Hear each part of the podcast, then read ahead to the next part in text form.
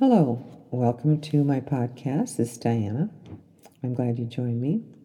I'm going to be talking mostly about Christian fiction, beginning writers. We're going to talk about story, chapter hooks, research, dialogue, characterizations, one-sheet proposals. We'll talk about proposals too, and at one point we'll talk a little bit about memoirs. Anyway, I hope there'll be a topic along the way that will be interesting to you. I've been writing since probably I was about 12. I got my first poem published in a Christian a newspaper, and they sent me a check for $1.50, and I was hooked on writing from that point on. I wanted to be a great writer and travel the world. Yeah, sometimes life gets in the way. We don't always get what we would like to do. In any case, I continued to write poetry, went on into high school, and worked on the annual staff. Another poem of mine got published, and I was inducted into Quill and Scroll, an honorary writing society. And so I decided that when I graduated from high school, I wanted to go into journalism. Well, my parents couldn't afford to send me to college, and at that time you just didn't talk about student loans. But my father's oldest sister, she was kind of the family matriarch, whom I was terrified of, offered to put me through college. But I had to have an acceptable major. Well, that kind of boiled down to nursing or teaching. And since I didn't like the sight of blood and I was terrified of needles, didn't think that was the right occupation for me, so I became a teacher. And I taught full-time and substituted for over 20 years as I was raising 3 children.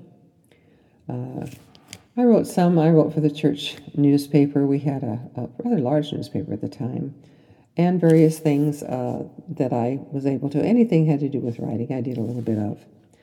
But while my children were a blessing and still are a blessing to me, their marriage was not. And there were some insurmountable problems that could not be resolved that he refused to deal with. And so 1981, we were divorced. Well, my fallback occupation of teaching didn't do me much good at that time. They were bumping teachers, closing schools. There wasn't a teaching job to be had. So it was a matter of survival. My husband was unable to help at that time. And we did what we could. I had food to put on the table and keep us from losing our house. And so it was a difficult time. After the divorce, I was involved in probably 2 or 3 relationships that were probably not good for me. They were the wrong person. And I learned a lot at that time.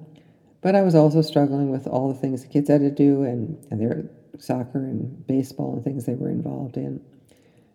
And the idea of writing a book was pretty much out of the picture. So I was really discouraged one day, and I sat down and I had been reading through the Gospel of John. And I came to the 4th chapter, the woman of Samaria. And for some reason, though I'd read it before, she kind of jumped out at me. And I began to ask questions in my mind. And you know, most stories start with those 5 questions. Who, what, when, where, and why. Why did she have 5 husbands at that time? And how come she didn't marry the 6th man? And she was a Samaritan. Why did the Jews dislike the Samaritans? What had happened? Why did Jesus tell his disciples that they had to go through Samaria? So all these questions, I began to look for answers. I looked for a book on the Samaritans or any information, and I finally found a book. I was working for a private Christian college at the time, a very busy job, but I found a book in their library on the Samaritans and found some very enlightening information. And as I thought, a story began to form in my mind, and I began to see this woman and wonder, you know, what were these other marriages? Was one a divorce? Was one she widowed? You know, how did she happen to have 5 husbands? They weren't all divorced. They weren't all widows. You know, she wasn't a widow from all of them. But anyway, those are the questions I needed to answer. In any case, I began to see her that day, and she was walking to Jacob's Well, which was probably a good mile outside of town. And it was fed by underground streams and things, but Samaria was a land of many springs, and the women went to the wells in the town in the early morning or evening to get their water, and to gossip as women do. Well, I don't think this woman wanted to be a part of it because she was the local gossip. In any case, she was getting her water in the middle of the day, and in that part of the world it could get pretty hot at times of the year, even up to 120, sometimes more than that, degrees at high noon. And that's when she was coming. She just figured she wouldn't run into anybody.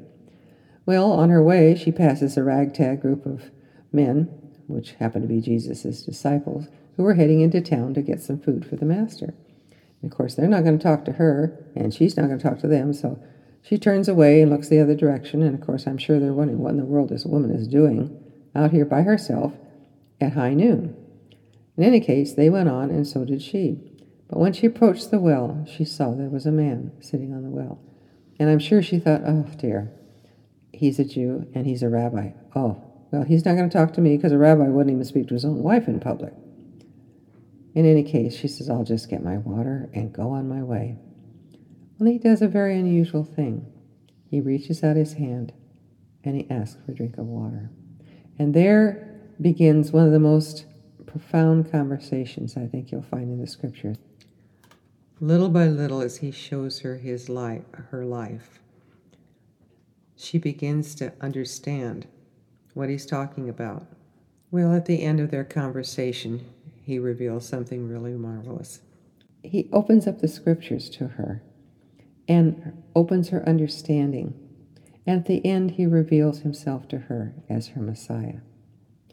Well, the Bible says she left her water pot and went into the town. Well, I think she dropped her water pot and ran into the town. And here's this woman, I could just picture her in my mind. You know, they've been avoiding everybody for so long, and here she's standing in the middle of the marketplace, joy in her face, her arms are out. Come see a man who told me all I ever did. Could this be the Messiah? Well, when they took a look at her and the change in her, I'm sure their curiosity was piqued, and they began to wonder what in the world she'd seen. So they started following her. And just like the Pied Piper of Hamelin, she led them out of the town towards Jesus. And he's standing on the rise with his disciples, and he sees the Samaritans coming towards him. And then as he sees them coming, he looked at his disciples and he said, Behold, the fields are white under harvest. I didn't understand that for a while, but now I realize what he was saying to them. The woman of Samaria was the key to Samaria, for they invited him to come into their town. He stayed 2 days with his disciples, and he taught them about the kingdom of heaven. The woman of Samaria was the key to Samaria. And the interesting part was she wasn't just the first woman that he revealed himself to as Messiah. She was the first person. So as they're approaching Jesus, and half the town is following this woman out to the well, Jesus looks at his disciples, and then he looks at the Samaritans that are heading towards him, and he says, Behold, the fields are white under harvest. And I didn't understand that phrase for a while, but I realized what he was saying to them. And they invited Jesus to come into the town and stay with them. And he stayed 2 days teaching them about the kingdom of heaven. And people said, well, we believe because of your testimony, but now we've heard him for ourselves. Now we believe because we've heard him. And those that practice the dark arts threw those things at Jesus' feet and renounced them. I often wondered, how do we know about this story? John tells us in his gospel, but he's the only gospel this story is related in.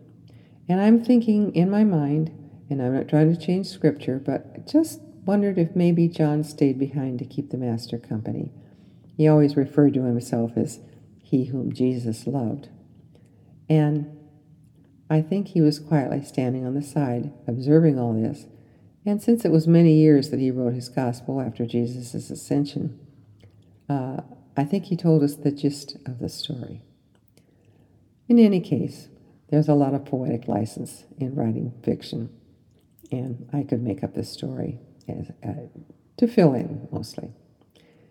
In any case, I've told you some of the things that I did as a publisher. I once said a writer's first book has a lot to do with their life. While I didn't have 5 marriages like the woman of Samaria, there were 5 relationships over the years that were probably not the best for me, and I learned a lot from that. But there were a lot of things that had happened in my life, good and bad, that I was able to incorporate in my stories over the years. When you write from life, You can write from experience, and your readers sense that. This person knows. You sense the empathy with you of the things that you experienced. So I did finish this book about in the early 80s or mid-80s. I met a very handsome retired Navy commander, and we were married in 1990. And we moved up to Northern California, where we bought a house on our honeymoon. Don't know if I recommend that, but this was a good thing. And we lived up there 7 years. I started a bookshop and coffee house called The Serendipity, and sold books from my home. And the problem was my job at the college had been so busy that I really, when I moved up there, I really didn't have enough to do. And so I joined a Scrabble by mail group and began playing Scrabble with 3 or 4 people a month. And they played tournaments. I didn't, but they did. So I'm spending all this time playing Scrabble and figuring out plays, sometimes 2 hours on a play. Well, one day I was in the middle of a play trying to figure out what to do, and I felt the sense of someone in the room with me. And I paused. There was nobody there. And then I heard that still small voice in my spirit, wasn't out loud, and he said, "What are you doing?" "I'm playing Scrabble." And he said, "Finish the book and show her as I saw her, with love." Well, I pulled out all the chapters and notes and everything that I'd had over the years, and the story began to come together. It almost seemed to write itself. I knew where the characters were going, and it was fun to write her story. When I finished, I thought, well, I'll go to some writers' conferences and see if I can find an editor who would like to publish my wonderful book. I went to a lot of conferences. Well, I didn't do too well at the conferences, and finally a friend suggested to me, "Why don't you get an agent?" "Oh, I need to get a literary agent." Well, being rather naive as to how that worked, I called everybody in the Southern California area. Nobody was taking new writers. No one was doing biblical fiction at the time. And once again, I asked God about that in no uncertain terms. You know, he's pretty patient with us, isn't he? So I was discouraged. One day I went back through the list of agencies in the Christian Writers Market Guide, and this time I kept coming back to one name. I knew I was supposed to call her, but argued with God about how far away she was. Joyce Hart, Heartline Marketing, Pittsburgh, California. Well, that's quite a ways from California. I thought, how are we supposed to get together to have coffee and talk about my manuscript? I told you I was naive. In any case, with fear and trembling, I gathered my courage, picked up my phone, and called an agent I'd never met, who lived in Pittsburgh, and told her about my book. She was gracious, asked about it. She told me it hadn't been done that way, and she'd like to see it. "Really? You would?" I asked her what I should send her, and what was her response? "Send me 3 chapters that'll stand me on my ear."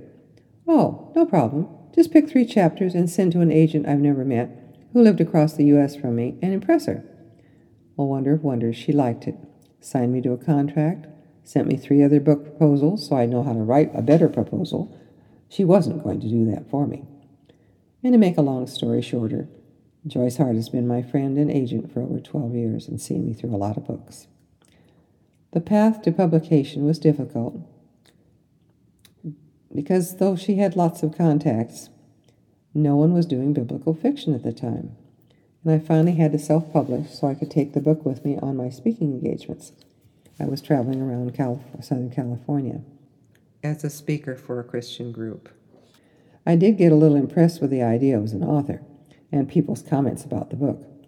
Well, when we take the praise, God just sits back and lets us stew in our own juice. Nothing was happening with the book as far as a real publisher. You know, finally one day I came to my senses, and I told God I was sorry. That if I never got published with a traditional publisher, it was all right. Thank you for letting me write the book. And it was his book. You know, I think God has a sense of humor. Because when you let the Holy Spirit be your co-author and give God the glory, wondrous things can happen. And I say, when I finally came to my senses and gave it back to God. Because a week later, Joyce called me. She talked to a friend at Revell. They were now doing biblical fiction. And she asked Joyce if she had anything for them. She said, "Yes, I do." And we sent them the manuscript. The rest is history. I did 4 books novels for them, and then was picked up by Whitaker House. I wrote 5 more biblical fiction novels. It's been a journey of joy and tears, but you know, we don't learn on the mountaintops. We learn in the valleys. Now here's my email address, writerlady75@gmail.com. As I said, please feel welcome to contact me with comments and questions, and I'll address them on the next podcast. This is my first venture into podcasting, so as you can see, I'm still working out the bugs. I also do a weekly blog on Diana Wallace Taylor Facebook, and I have Diana Wallace Taylor author page.